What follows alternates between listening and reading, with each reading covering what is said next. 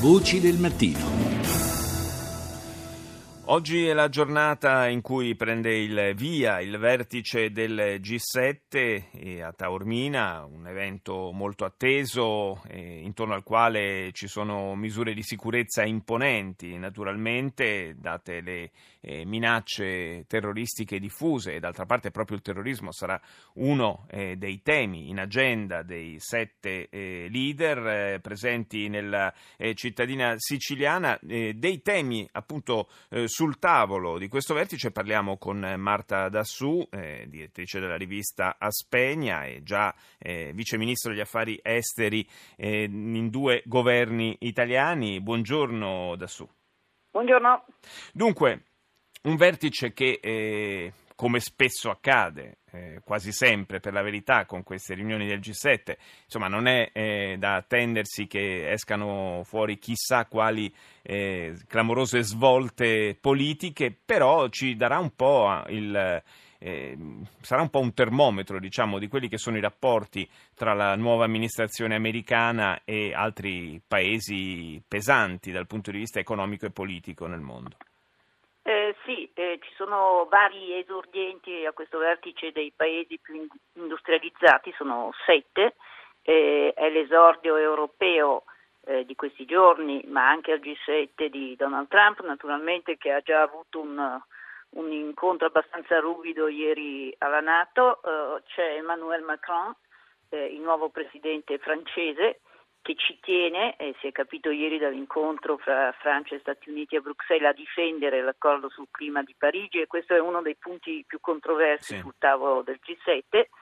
C'è Theresa May eh, che sta per avere le elezioni, ha appena avuto un tremendo attentato a Manchester e questo influenzerà il G7 come è già avvenuto in altre occasioni, un attentato che in un certo senso fa eh, pendere tutta l'agenda del vertice sull'antiterrorismo, quindi ci sarà una forte dichiarazione antiterrorismo, ha annunciato ieri il Premier Gentiloni che, che ha la presidenza e quindi dovrà mediare fra queste spinte diverse.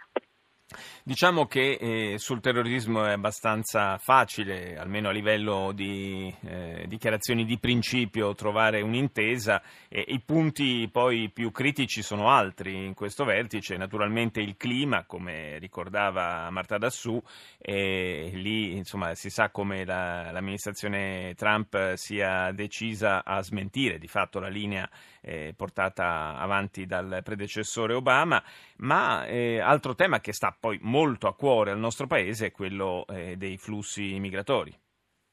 Sì, eh, se mi lascia dire ancora una parola sul Prego, clima, certo. eh, eh, Trump eh, che ha ehm, cancellato di fatto il Clean Power Act, il, l'atto eh, sull'energia pulita di Obama, e ehm, ha deciso però di rinviare ogni decisione su Parigi eh, a dopo il vertice di Tormina. Il punto sostanziale da capire secondo me sulla politica americana in materia di clima è che comunque per ragioni economiche eh, l'uso di energie rinnovabili e di gas al posto del carbone eh, continuerà. Quindi eh, la posizione americana avrà un impatto certamente perché mette in discussione uno dei maggiori accordi internazionali degli ultimi anni, ma di fatto nella riduzione delle emissioni avrà un impatto molto limitato. Comunque sarà un, un punto molto controverso insieme all'immigrazione perché, eh, come si sa, è un'altra delle questioni su cui Trump ha fatto una campagna elettorale costruita sui, sui muri fondamentalmente e eh, nessuno ritiene che possa assumere grandi impegni a Taromina. Per il nostro Paese è una sfida cruciale.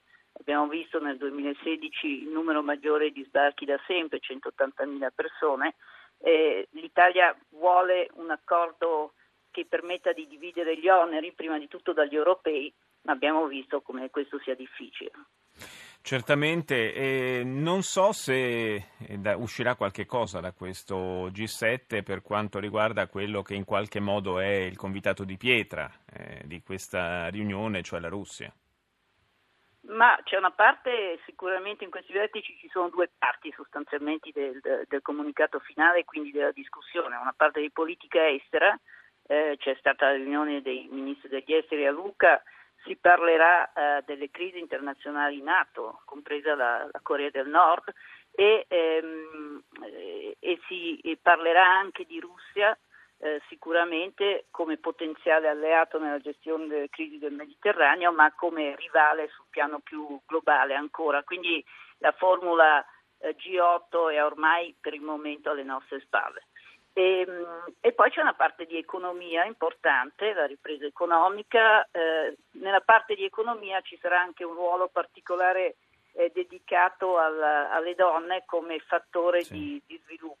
Eh, è il primo G7 fondamentalmente che dà un, uh, un, ruolo così importante alle donne. Sarà anche approvata una roadmap, una, una, un'agenda sui passi da compiere per aiutare lo sviluppo dell'imprenditoria femminile, soprattutto nei paesi africani, che sono invece invitati, sei paesi africani, perché il G7 ha sempre una parte che si chiama outreach, una parte di allargamento del suo raggio d'azione ai paesi non industrializzati. Grazie, grazie a Marta Dassù per essere stata con noi stamani a Voci del Mattino. Voci del Mattino.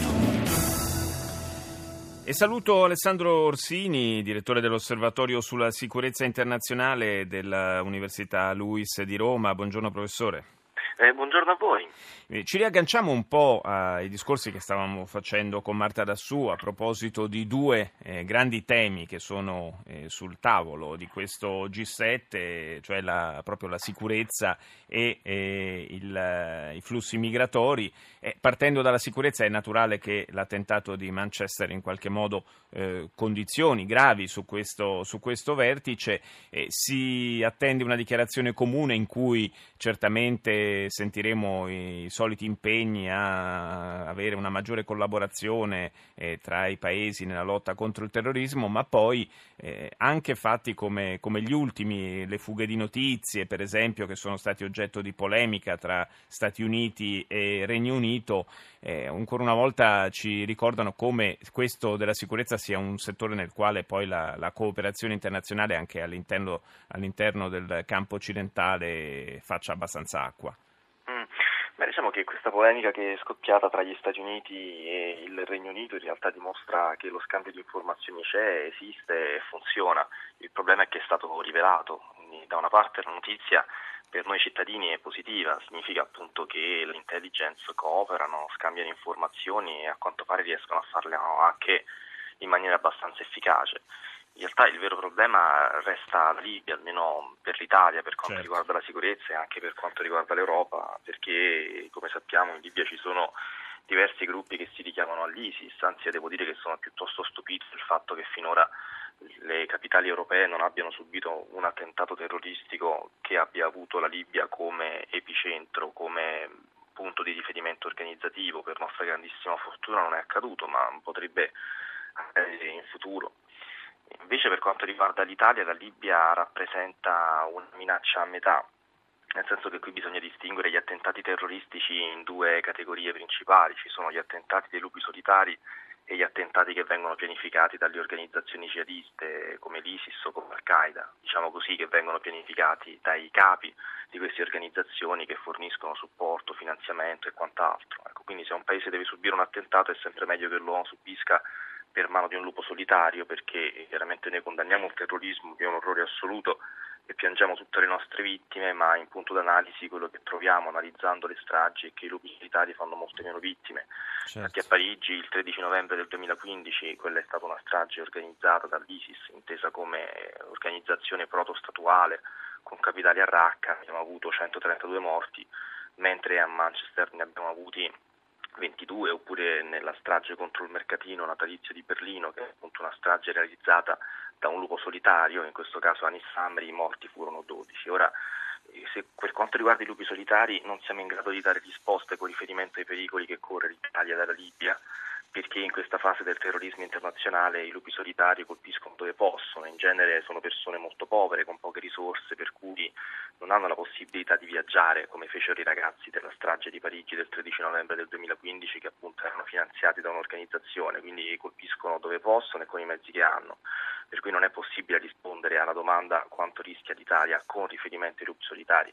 Se invece ci poniamo la domanda con riferimento alle stragi che vengono organizzate dall'ISIS, dai capi dell'ISIS, eh, non è così scontato che l'Italia venga colpita, perché anzi in questo momento l'ISIS continua a portare avanti la sua logica di ragionamento che ho riassunto nella formula, colpiamo coloro che ci colpiscono, significa che se l'ISIS deve spendere dei soldi e investire delle risorse per colpire un paese, almeno finora ha dimostrato di voler colpire soltanto i paesi da cui è maggiormente colpito, quindi i paesi che hanno un ruolo combattente nella lotta contro l'ISIS, mm. cosa che l'Italia non ha. Sì, anche se insomma la sua presenza in Iraq eh, non è trascurabile dal punto di vista è, militare. No? È questo, però è un punto importante, da, da, ha fatto benissimo a sollevare questa questione che non viene mai sollevata perché consente di fare finalmente chiarezza sul punto. Una cosa è la retorica della lotta contro l'ISIS, una cosa è quello che accade realmente in Iraq. I paesi non hanno tutti quanti lo stesso ruolo. Tutti i paesi dicono di combattere contro l'ISIS, alcuni paesi non fanno nulla e altri hanno un ruolo combattente. Quindi io propongo di distinguere l'impegno nella lotta contro l'ISIS anche qui in varie categorie. Ci sono i paesi che hanno un ruolo combattente, cioè che inviano i propri soldati a spararsi in faccia con i militanti dell'ISIS e questi sono principalmente la Turchia e l'Iran che ingaggiano corpo a corpo sul campo. Poi a un livello inferiore ci sono i paesi che bombardano con gli aerei e che non hanno vittime tra i soldati apposta perché appunto perché sono comodamente seduti all'interno dei velivoli e sganciano le bombe. Questo è il caso di Inghilterra, Francia, Stati Uniti, Olanda, Belgio e Danimarca, se parliamo diciamo, dei paesi occidentali dell'Unione Europea. Poi al terzo posto ci sono i paesi eh, come l'Italia che hanno un ruolo non combattente, che forniscono anche un contributo importante, ma in termini di addestramento delle milizie kurde e poi al quarto posto ci sono i paesi che non fanno proprio niente, anche se poi formalmente fanno parte di questa grande coalizione di 65 paesi. Sì, un'adesione, un'adesione più che altro ideologica, possiamo dire, in quel eh, caso, eh, no? Esatto, Insomma, quindi diciamo, se non effettiva. Deve, se l'ISIS deve organizzare un attentato, almeno questa è la logica di ragionamento che finora ha mostrato, preferisce colpire i paesi da cui è maggiormente colpito. Se fosse per l'ISIS ci colpirebbe tutti, questo è chiaro, ma non certo. hanno i soldi per poterlo fare. Sì, probabilmente neanche, neanche, le risorse, infatti. Esatto. Grazie, grazie al professor Alessandro Orsini per essere stato con noi.